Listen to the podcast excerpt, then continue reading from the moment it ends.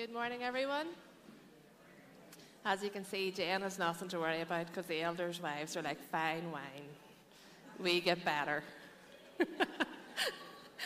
John, it's true. Folks, I'm going to just do our reading this morning and pray before John comes to teach.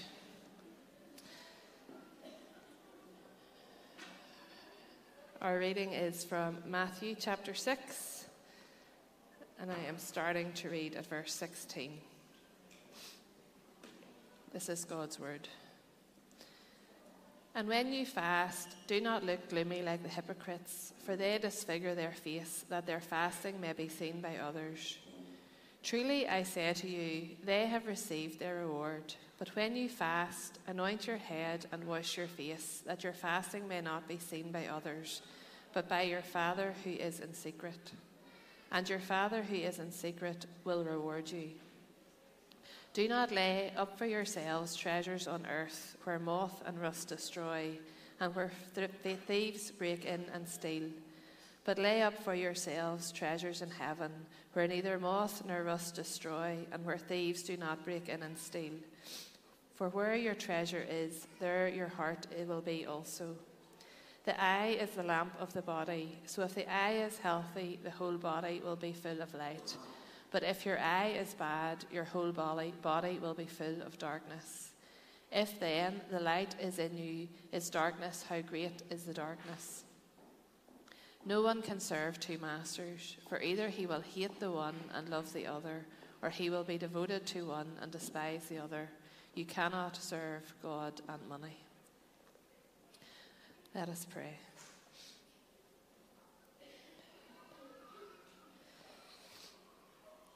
Father God, we bow before you as your people in this place, united because of your great love for us. And Father, we come before you this morning and we just look around, and there is so much pain and brokenness. Father, when we think globally, our world is groaning and it is so broken. So, Father, this morning we call on you as the sovereign God, the God who holds everything. Father, we declare our trust in you. We declare that we rest in the fact that you hold everything. and that you are making all things new. But, Father, in this space before Jesus returns, Father, we pray that you would comfort those who are hurting. Father, in the war torn regions of this globe, I pray, Father, that you will be bringing people to call on the mighty name of Jesus. Father, that suffering will end. Father, we ask that you, Father, we plead with you to just put everything right. Father, we pray for your church in areas, Father, where it is being just devastated. Father, we pray for people meeting this morning who are meeting and they will risk their lives. Father, we pray for women and children, Father, who will suffer at the hands of men because of their love for you. So, Father, I pray that you will be everything that they need. That they will look on your face, Jesus, and they will have hope. Father, we are powerless, but you are not. So we ask that you would move. And Father, we think of this small part of the world that we live in. Father, not war torn, Father, but broken nonetheless. And Father, we pray against loneliness.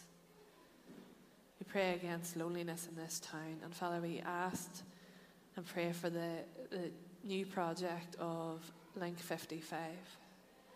Father, I pray that you would be in that, that you would bring people. Father, that, that would be a beacon of hope in this place. Father, we pray for the guys who are heading that up. We pray for wisdom. And we pray that it will, that, yeah, that it will just be a blessing to so many. And Father, we pray as we come to look at your word that you would help us hone right into our very hearts. Father, these, this series, uh, yeah, as John says, it's hard hitting because it's easy to understand. So, Father, I pray today that we would lay our hearts before you. That you would do work that needs to be done that we would be presented as holy and blameless before you. And we thank you that we are because of Jesus. Father, I pray for John now as he comes to speak. I pray, Lord, that you would just settle him, that you would use him mightily. And just pray this in your name, Jesus. Amen.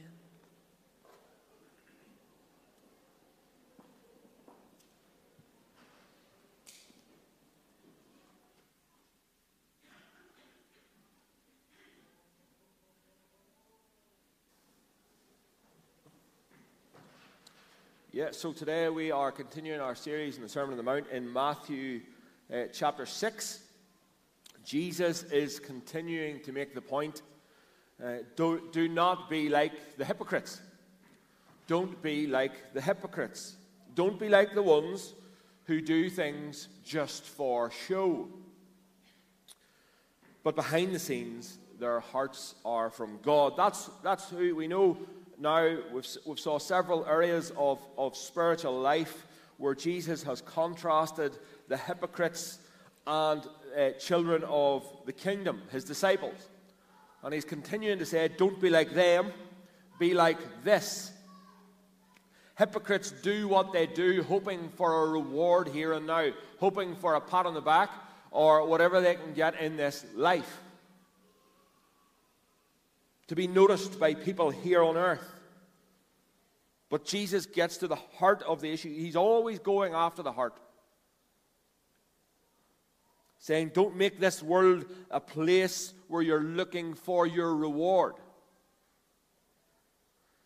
He's going to tell us today that there's a better investment, a heavenly investment of storing up treasures in heaven. But interestingly, the first part of our text today uh, not the main part of our text today, but the first part of our text today, he, he, he makes this point about fasting. The interesting thing about this point is this fasting is presupposed. Do you see that? In the text. If you have your Bible open, I hope you do, uh, look there. And when you fast, it is presupposed that the children of God, that disciples will fast. It's just taken for granted that fasting will be part of their regular rhythms of spiritual discipline. Just like reading the Bible, just like praying, children of God, disciples will fast. And now, when I say fast, I'm not talking about your intermittent fast that you've went on from the new year to lose 14 stone in a day. Mm, you're not that fasting. That's a Peter Kay reference for anybody that's culturally aware. Uh, that's not the sort of fasting I'm talking about. Oh, right, you went on intermittent fast and you, are not eating until 3 o'clock in the day and you're all like, mm, you have to tell everybody you're doing it because it's really important that everybody knows you're doing it so that then they can go, oh, you're great, aren't you? Mm, yeah, you're looking so well. You know, not that sort of fasting. What we're talking about here is fasting with a spiritual intent. With a spiritual intent. Fasting, giving up food, and that's what it is. I, I, I, I like fasting is giving up food. In today's culture and in today's popular church culture, you know, you can fast from all sorts of things. Fast from social media. I'm on a social media fast. It's not what the Bible means. The Bible means stop stuffing your face. That's what it means food. And Jesus is saying, set time aside where you're not eating so you can concentrate on Him. So that you can see your needs are fulfilled in Him. So that you can see that all you have is from Him. So that you can get close to Him. That's what fasting is. And so it's presupposed. That's all I'm going to say about that today. It is presupposed in the life of a disciple that they fast. I don't want to spend too much time on that this morning, but do you fast? Do you fast? Do you include it in your regular rhythms of spiritual discipline? Just the way you read the Bible, just the way you pray, do you fast? Jesus, making the point about fasting, wants to make the point of this don't let other people know you're doing it. Don't let other people know you're doing it. He again contrasts the, the hypocrites. Do not look gloomy like the hypocrites, for they disfigure their faces that they're fasting to be seen by others. Don't tell anyone. That's really hard for us to do, isn't it? That is really hard for us to do because we want everyone to know how spiritual we are. Jesus says, just don't do it. Just don't do. Moving on. Moving on. He moves on then to this heart behind material wealth and treasures. Do not store up for yourselves treasures on earth where moth and rust destroy and where thieves break in and steal. This phrase, store up for yourselves, the Bible word that comes, the, the Bible word that used there is treasure box. Don't put your stuff in a treasure box. Don't try to save your treasures here on earth in a treasure box. And the reason he gives is that things of this world are what? Perishable. Everything. Everything. Do not put them where moth and rust destroy, thieves break in and steal. Folks, this world is not a good place for your investments. This world is not a good place for your investments.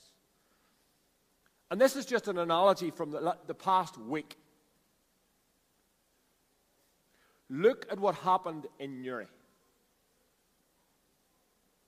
Look at what happened. The place was flooded. Now, did anyone see that coming? This day last week, no one prepared for that. No one. No one. And, and, with all the technology that we have, with the world being so far advanced as it is, no one prepared and no one saw what was coming last week in Newry. And look at the destruction that happened in those shops. I felt so sorry this week for those guys who, who have lost a lot of stuff in those shops. But no one saw it coming. And everything was destroyed. They didn't prepare for it. Do you think that this time last week, if they had saw what was coming on Monday, they, would have, they wouldn't have cleared out the shops? Of course they would. But don't you see, that's our whole world. That is our whole world. There is nowhere in the world that is safe for your investments. You can live anywhere in the world a hurricane, tornado, flood, fire, thieves, stock market crash, real estate goes bust, None of these things. Nowhere is safe. And that's the point Jesus is trying to make. You can lose it all. Jesus is saying, don't try to save up for yourselves your treasures on material possessions in this world, for all will be lost. Now, let me make this point. I'm not saying don't ever save money. Just spend every penny you get. That's not what I'm saying. Financial irresponsibility is not the lesson of this, of this text. The book of Proverbs, you have to take the whole thing into consideration. The book of Proverbs talks a lot about the responsible financial practices giving, saving, wise investing, leaving an inheritance to your children's children. Paul uses the same Greek word in, the, in, in 2 Corinthians 12, where he talks about how parents should save to help their children. Jesus himself was a beneficiary of those who were wealthy in, at, at that time. So the lesson is not don't save money, or is not don't save money. Don't ever get, the lesson is not don't ever get a home or a car. That is not the lesson. But the lesson is this don't see these things as more valuable than they are. Don't see these things as more valuable than they are. Don't build your life around these things. Because most people do. Most people do. They focus their life on accumulating stuff. He who dies with the most toys wins mentality. Accumulating cars, homes, whatever it might be. And at the end of the day, they're going to lose it all.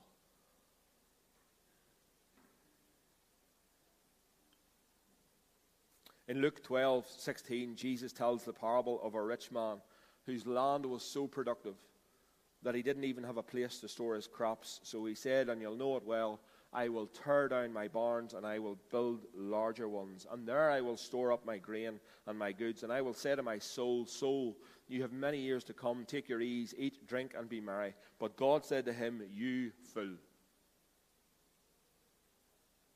This very night your soul is required.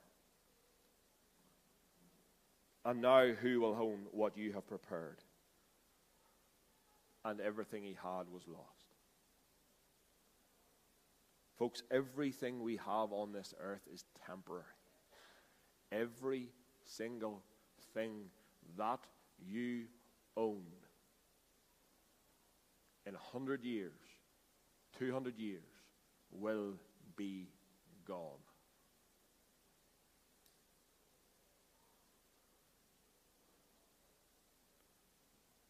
It will be swept away, if not by flood, then by something else, and eventually by your death. It's all temporary. And Jesus says, do not build your life around these things.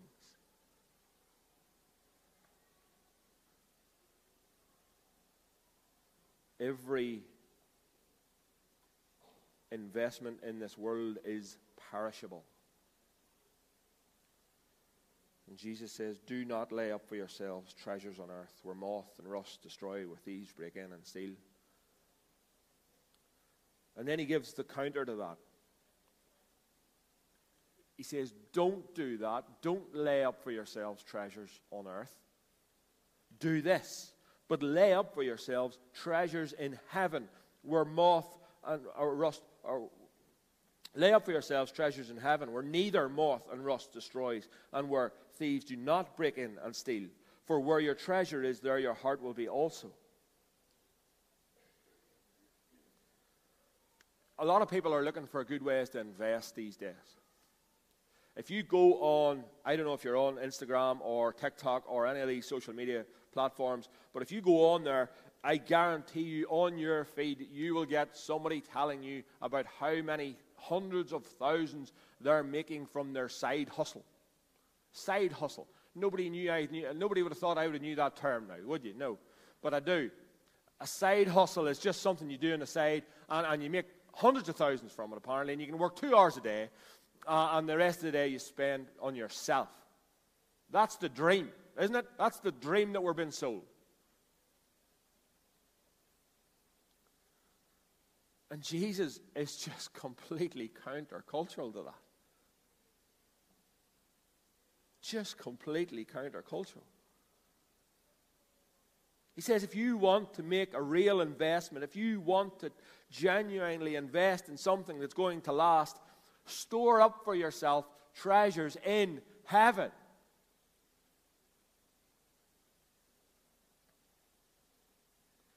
And he shows us, again, the Bible is not behind the door and showing us how we can do these things. He shows us that we can do that. Matthew 19 tells the rich young ruler, he says, if you, if you wish to be complete, Go and sell your possessions and give it to the poor. Then you will have what? Treasure in heaven. Jesus tells that young man that if he gives to the poor, he will have what? It's an exchange that happens. If you give to the poor young man, you'll have what? Treasure in heaven. It's very simple. It's, in other words, it's possible to exchange this earthly treasure that we have for heavenly treasure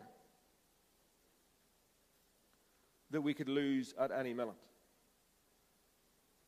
And we can exchange that for a heavenly treasure which can never be taken away. Now, that's a good investment. That's a good investment. You can exchange something that can be taken away at any moment for something that can never be taken away. That's wise.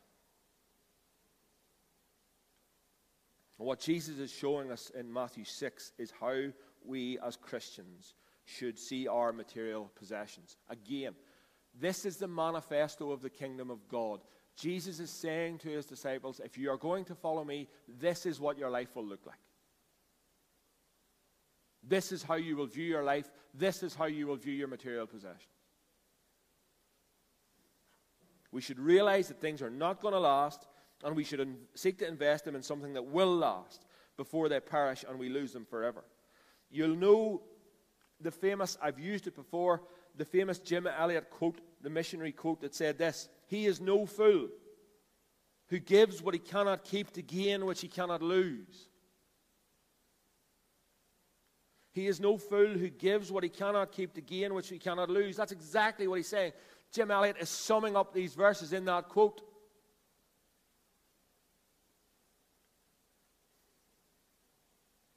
Things here are temporary, they're going to expire, and so we need to trade them in before they expire.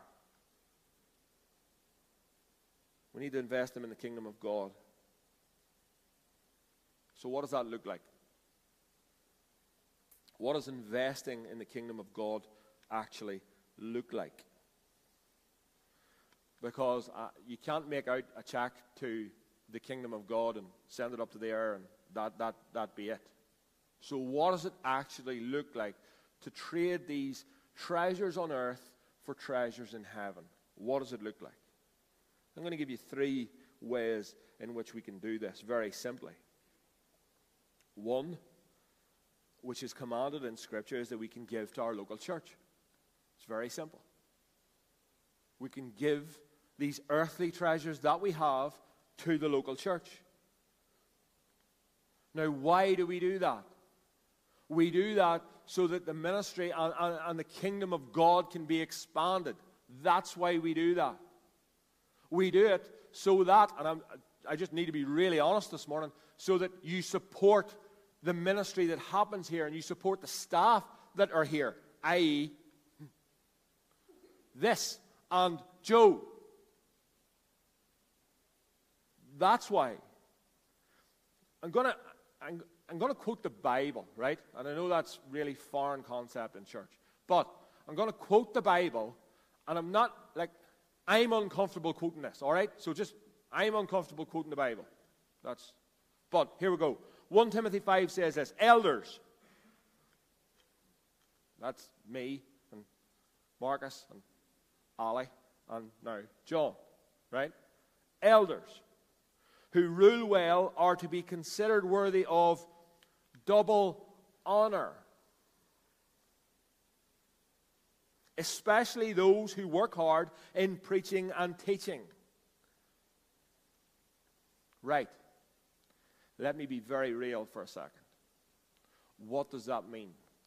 In the context, the word honor means financial support. It is where we get our word honorarium. It's where we get our word honorarium. Right. So that, may, that, that all, all, this can lead me to believe, right? Let me read the text again. Elders who rule well and considered worthy of double honor, especially those who work hard in teaching and preaching. All this can lead me to conclude is that I don't work hard in preaching and teaching.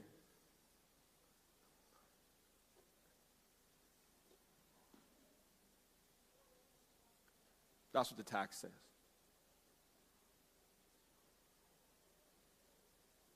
Give to the local church.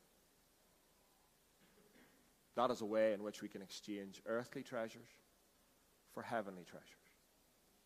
Second, John tells us, in, in 3 John, he tells us that when missionaries go out, they are to accept nothing from Gentiles. But he says we ought to support such men. So we can't we can invest in the kingdom of God by supporting missionaries who are support, who are advancing the work of the kingdom all over the globe.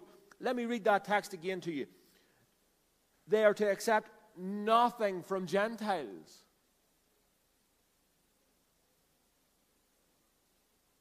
This is where I get confused sometimes about the church and how the church works and how the church should support things. Money for stuff that the church does should come from where? The church. And we shouldn't need to have a cake sale to get it. You see my point?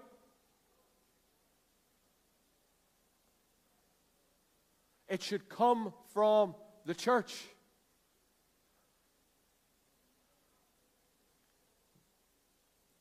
Side point, completely off topic.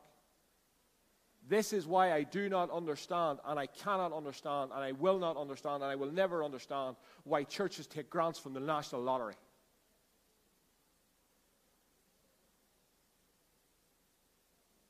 Don't get it. The Bible explicitly says, don't take anything from Gentiles. Thelma sent me uh, a wee thing there a couple of weeks ago, uh, a wee quote. I thought it was very good, and it's going to be very good coming up very soon. Uh, but Thelma sent me this wee quote saying, uh, one, a pastor got up one Sunday morning and said, You want to hear the good news? The good news is this. The good news is that we have the money to build our new church building. The bad news is it's still in your pockets. Ha ha! You're allowed to laugh. That was a funny one. Right. But it's true. It's true. It's true. Give to the church, give to missionaries. And Scripture commands us in a number of places to give to the poor. Give to the poor. We can help others in need in our church body and those outside our church body who are poor as individual cases are led on our heart by the Lord. You see how you can invest your earthly treasures and exchange them for treasure in heaven. It's very simple. It's very simple. Right. And the thing about our investments is this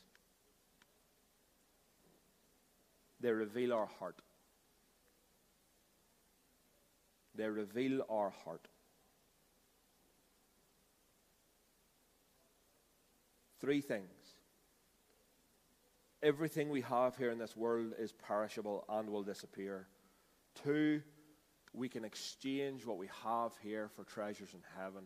And three, our investments will reveal what our heart is like. Jesus says in verse 21 to 24, For where your treasure is, there your heart will be also.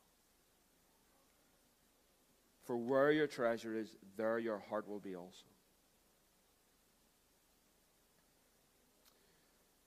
The eye is a lamp of the body, so then if your eye is clear, your whole body will be full of light, but if the eye is bad, your whole body will be full of darkness. If then the light is in you is darkness, how great is the darkness? No one can serve two masters. Either he will hate one and love the other, or he will be devoted to one and despise the other. You cannot serve God and money. Jonathan Edwards, the Puritan Reformed Puritan pastor said this When we set our hearts on treasures in heaven, our affections are placed in the most secure and enduring of places. earthly treasures cannot compare. Earthly treasures cannot compare. The focus of these verses is that you use your money and your material, or the use of your money and your material possessions is determined by your spiritual commitment.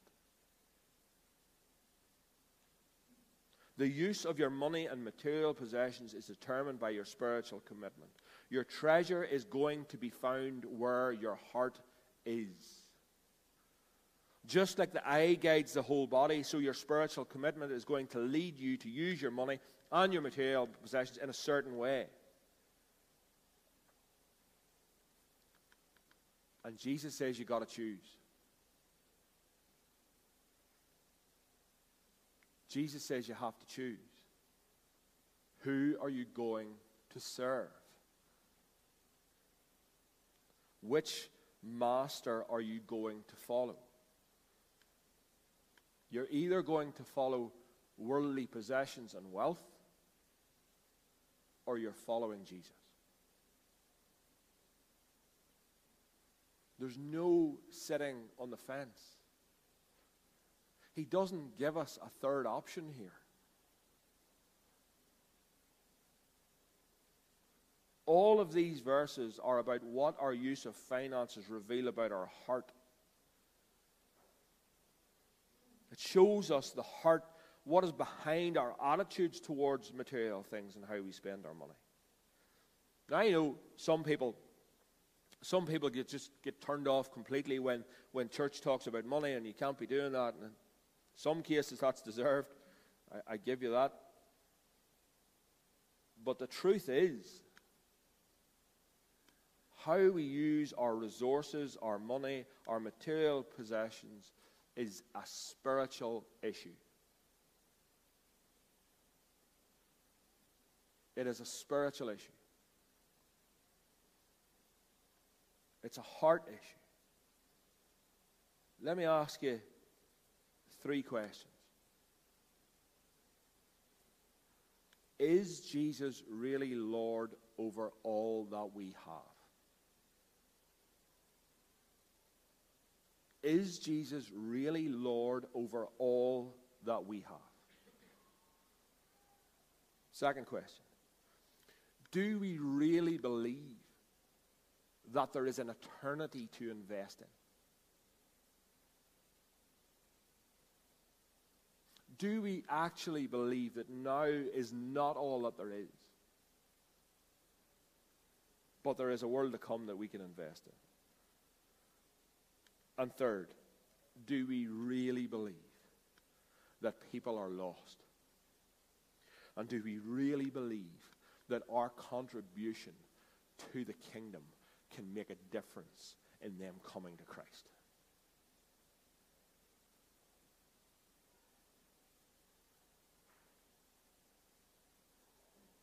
Folks, it is a spiritual issue. It is a heart issue. And those are three piercing questions that we must answer. Do you really is Jesus really Lord of everything you have? Do we really believe that there is an eternity to invest in? And do we really believe that people are lost? And if we make an investment in the kingdom, that that can go towards reaching lost people?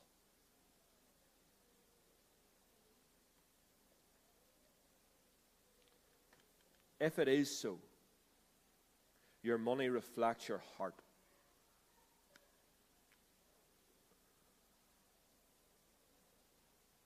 If we were to get on the big screen today all of our bank accounts and go through the details of our bank accounts, what we spend our resources on, what would it reveal about where our heart is?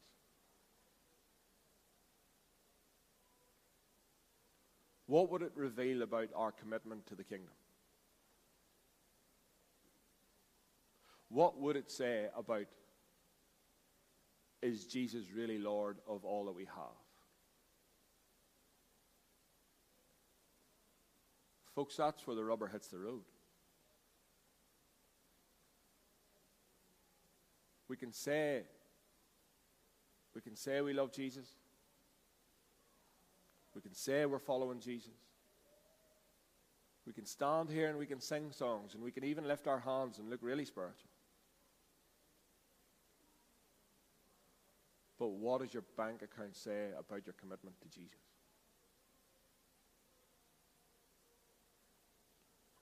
Because where your treasure is, your heart will be also. Is it invested in the kingdom?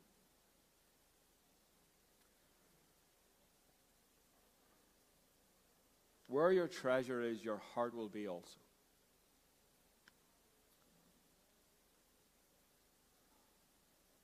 God, in his infinite wisdom and mercy and grace, saw his church as what? His treasure. His treasure. And how did he show it? He gave the thing that is closest to his heart for it.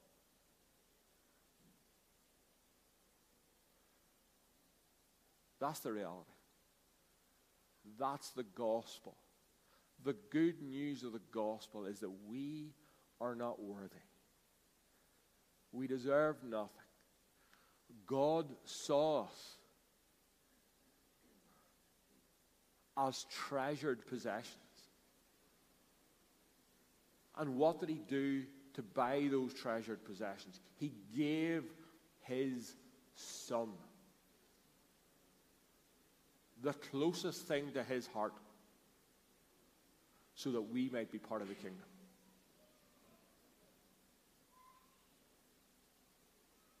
And yet we hold back on him.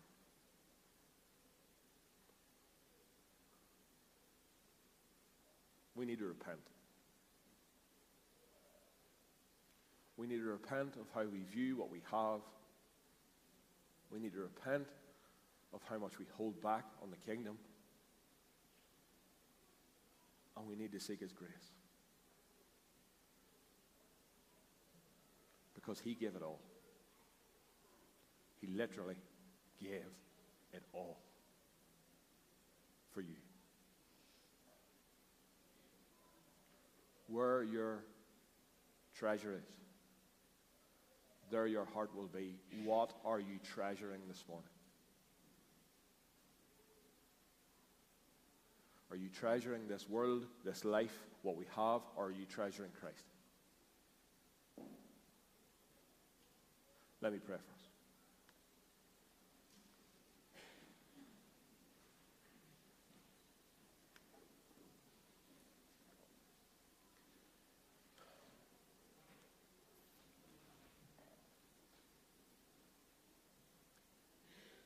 Father, we plead that the Holy Spirit, the person of the Holy Spirit, would take the word that He has written and place it in our hearts.